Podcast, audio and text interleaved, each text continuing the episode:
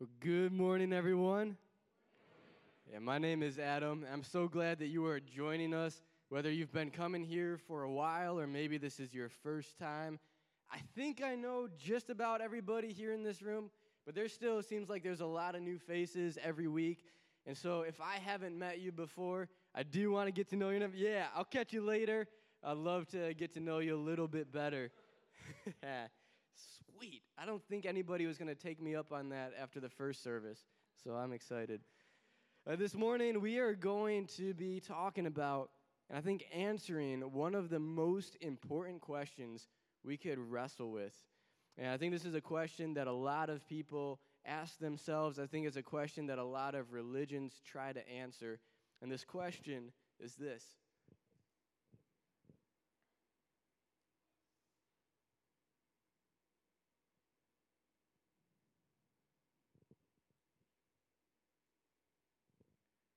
What can wash away my sin?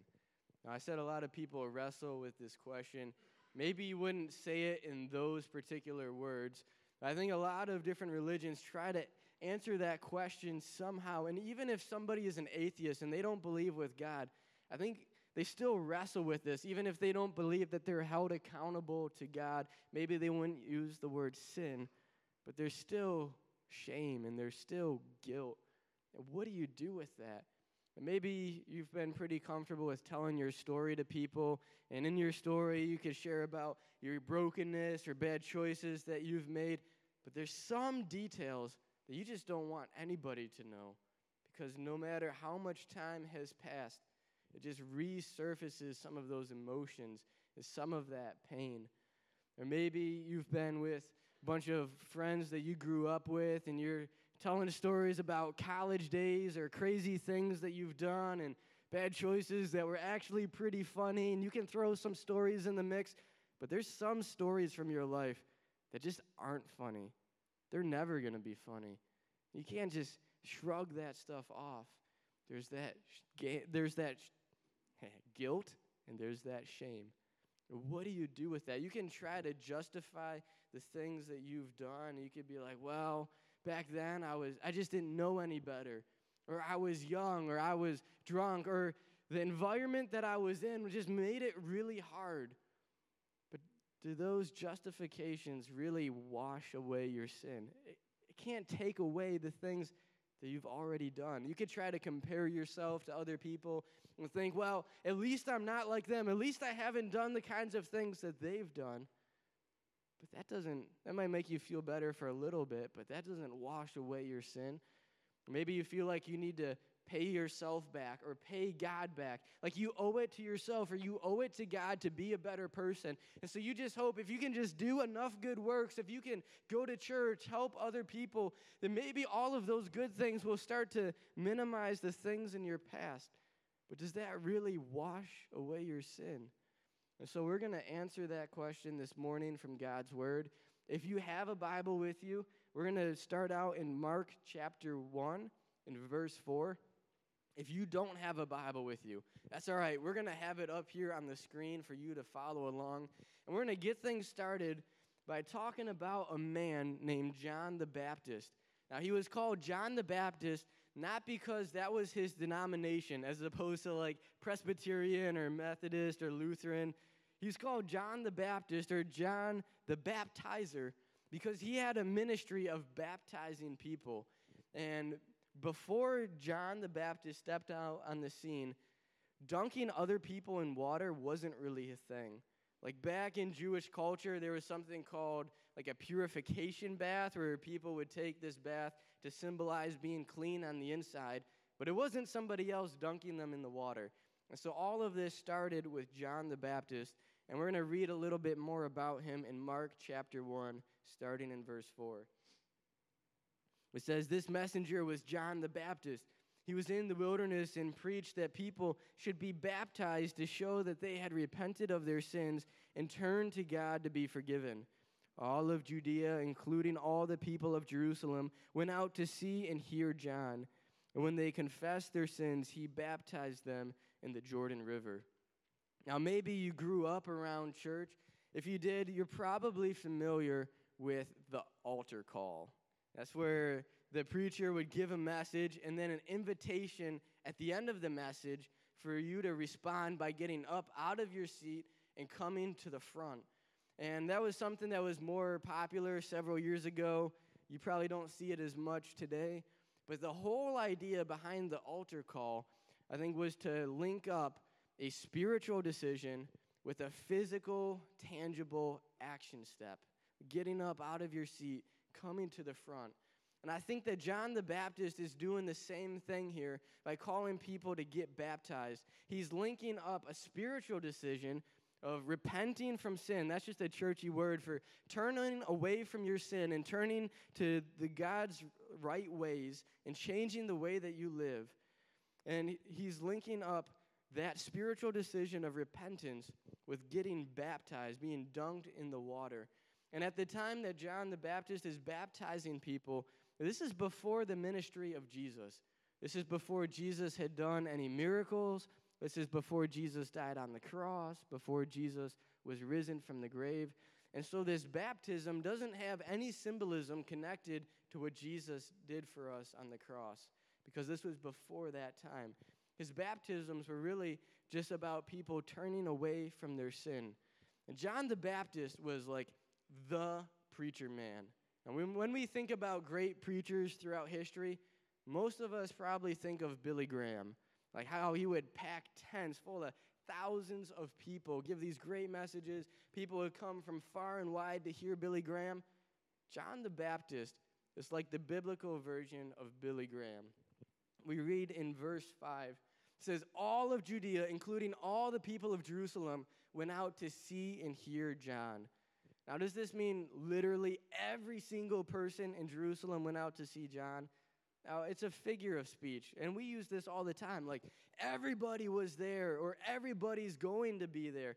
It still means this is a big deal. There are large crowds coming out to see John and witness firsthand his ministry and experience uh, seeing people turning away from their sins or maybe being the one to turn away from their sins. And so, all these people who are coming out to see John, they're thinking, John is the man. Maybe he's even the promised one of God. Maybe he's even the one that's going to save people from their sins. And so, everybody thinks that John is the man, except for John himself.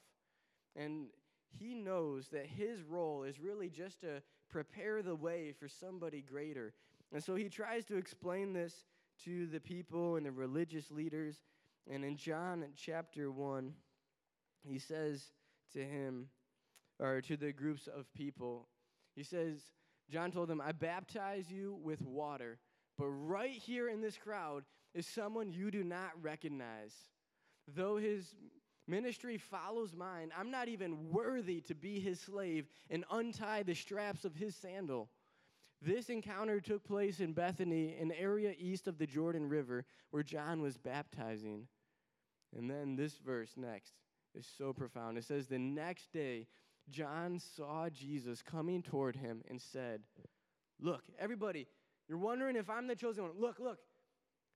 The Lamb of God who takes away the sin of the world.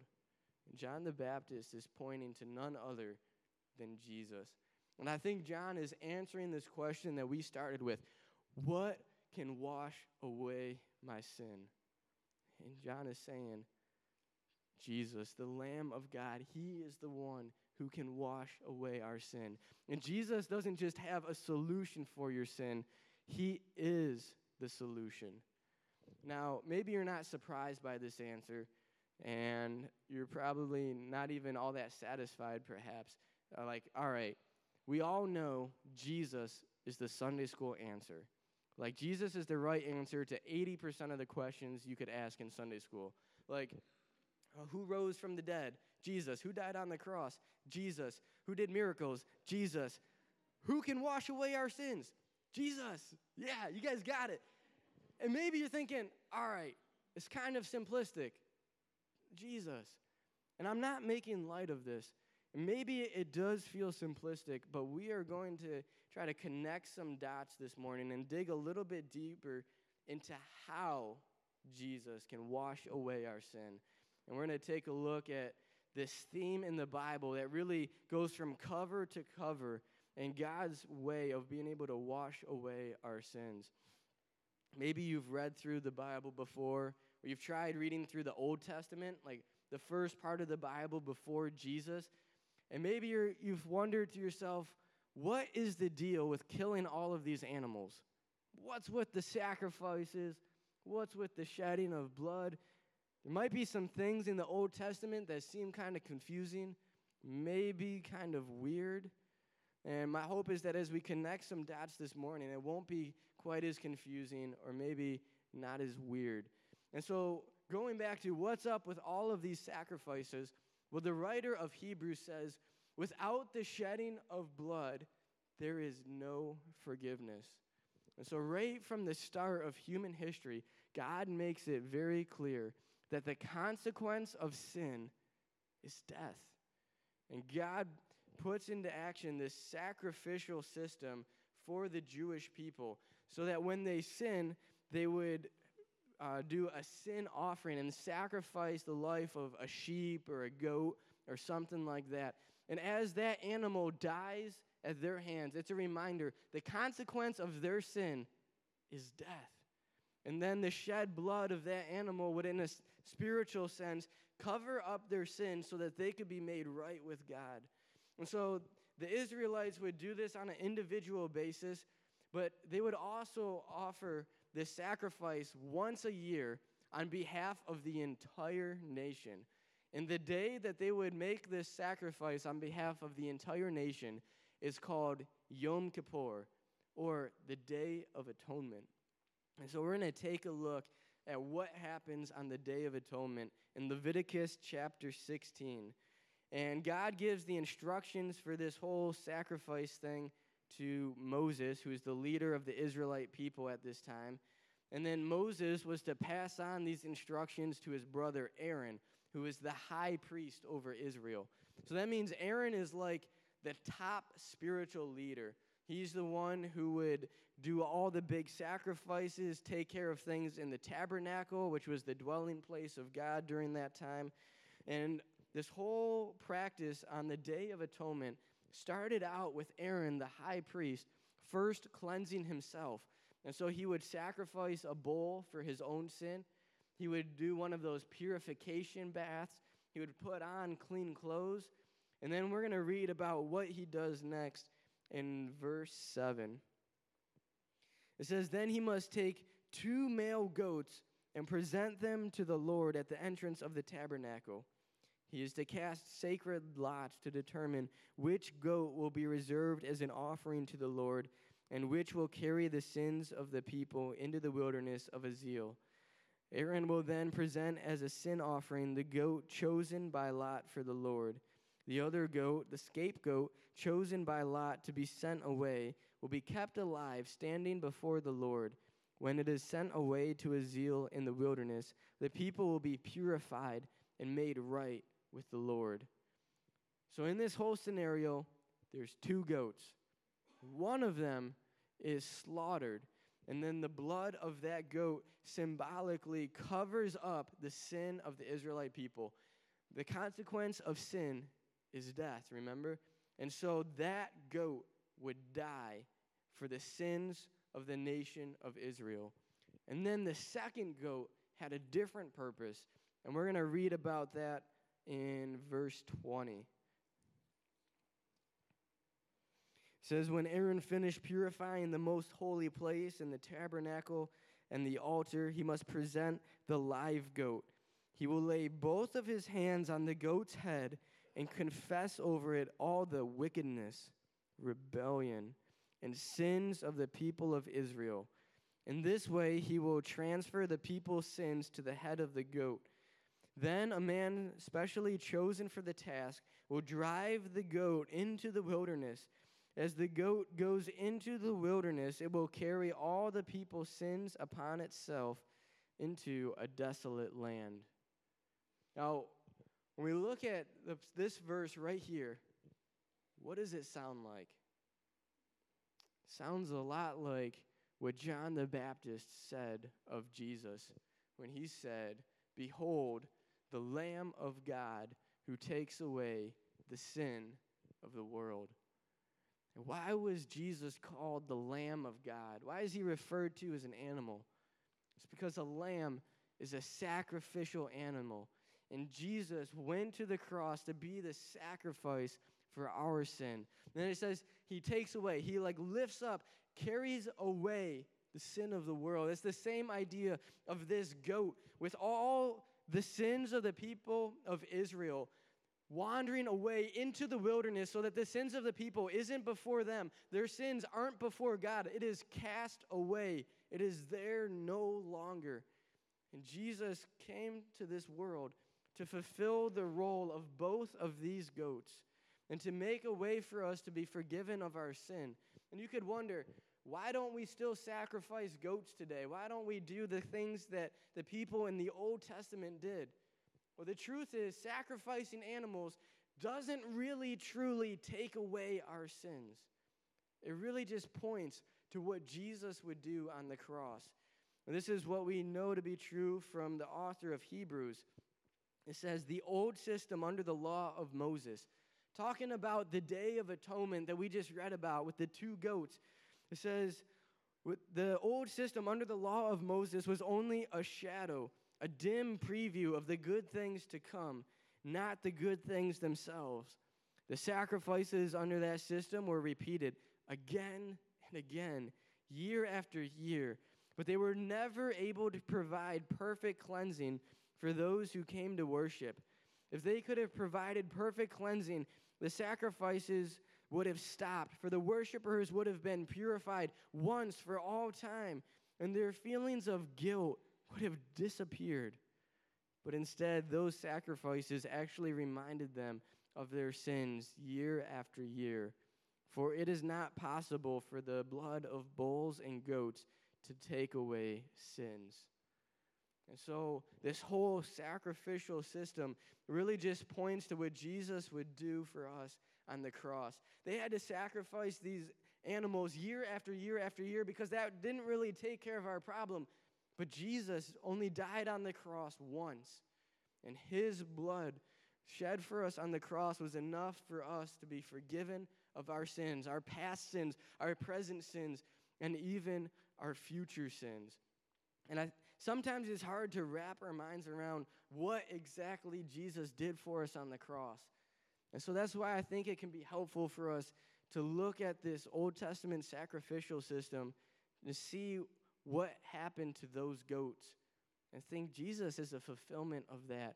Just like that goat whose blood was spilled to cover up the sins of the people, that's the role that Jesus played. He quite literally shed his blood on the cross. Jesus literally gave up his life. He didn't just experience a physical death, Jesus experienced spiritual death. Jesus experienced the hell for us that all of us deserve to experience. And Jesus carries away our sins if we are forgiven by God. When God looks at us, He doesn't see the mess of our sins. Instead, He sees what Jesus has done for us. And he doesn't focus on our sins. It's like they're carried away into the wilderness where they are not seen anymore. They are not held against us anymore. There's another way of thinking about this that I, I've been thinking through all week long. And maybe it's been super distracting this morning seeing this stain on my shirt. Maybe you can't even focus to anything I've said. Hopefully not. But um, this stain on my shirt represents the sin in my life. We'll say this is before I became a Christian. I made sure last night to get this shirt as stained as possible. I used spray paint, barbecue sauce, ketchup, coffee, and motor oil. I'm trying to like rub all of these things in the shirt to know there is no amount of soap or washes in the laundry machine that is going to take care of this stain. And so wearing a shirt like this, it's not just that I'm wearing a dirty shirt. I'm kind of a dirty person. Like, this is very much ingrained into who I am. My sin is a part of my nature. I want to bring Kurt up here on the stage.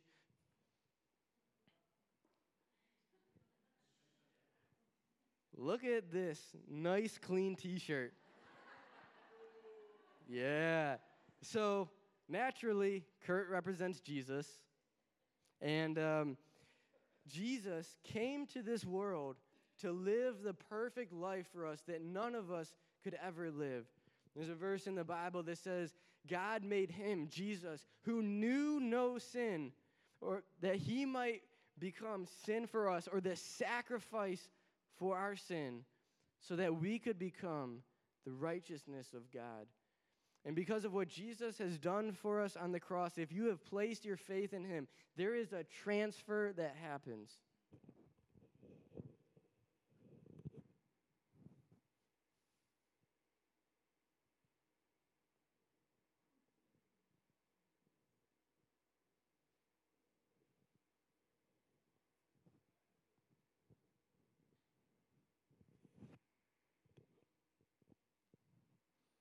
Even though Jesus was innocent, the guilt of all of my sin was put on him. And God the Father treated Jesus as if he was guilty of my sin and poured out punishment on Jesus that I deserved to pay for. And in exchange, I receive the righteousness of God. It doesn't mean that everything that I do is good, but it means that I have a right standing with God. I'm clean in His sight because of what Jesus has done for us. And this is not something that I could earn. This isn't something that I deserve, anything that I could work towards. But it's because of what Jesus did on the cross. Thank you, Kurt.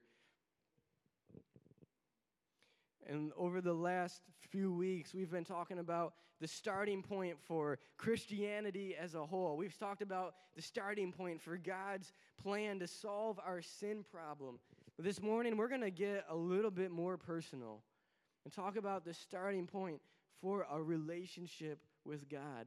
That is experiencing personal forgiveness for personal sins is often the starting point for personal faith. Like a, a relationship with God begins with forgiveness. It's not good people that get to go to heaven, it's forgiven people. And every other religion in the world is about what we have to do to get to God good works, certain practices, be a religious person. But Christianity is different than all other religions because Christianity is about what God has done for us so that we could have a relationship with Him. He made a way for us to be forgiven of our sins so that we can be in His presence for all of eternity. And I'm sure there's a lot of you here in this room who have trusted Jesus as your Savior. You have experienced forgiveness, but here's the tricky thing. Even if you have experienced God's forgiveness, maybe you still wrestle with living like you're forgiven. Maybe you still have those feelings of guilt and shame that just keep popping up in your life. And if that's where you're at this morning, what I want you to know is that you don't have to forgive yourself. Yourself has already been forgiven. If you're a grammar nerd, you probably hate this right now, but you'll remember it, right? You don't have to forgive yourself. Yourself has already been forgiven. And if, if you're waiting to be forgiven by God and forgiven by yourself in order to live like you're forgiven, then you have a higher standard than even God has for you.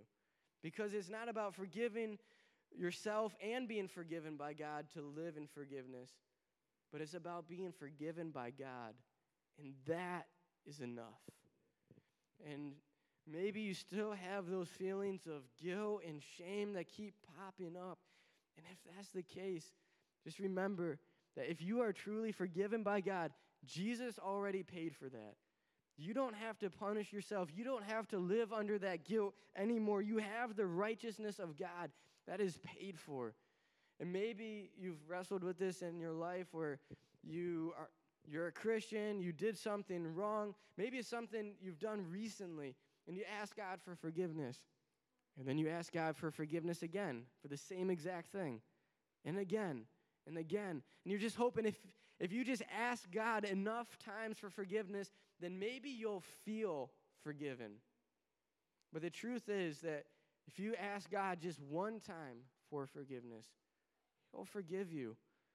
God always stays true to his word. If he says that he's going to forgive you, he's going to do it the first time. And there's nothing that holds God back from doing what he sets out to do and doing what he says that he will do. So, the bottom line for this morning is maybe there's some of you here in this room that are not forgiven of your sins. Maybe your sin has not been washed away. You've never turned to Jesus to be your leader and forgiver. If that's the case, I just want you to know there is nothing better than having your sins forgiven and having this hope of being with God for all of eternity, a relationship with Him that can start today and go on forever. And maybe there's some of you here in this room and you are forgiven and you do have a relationship with God, but you still struggle with what to do with your guilt and your shame. I just want you to know that you don't have to forgive yourself. Jesus paid the price for our sin, and you just have to lean into that forgiveness.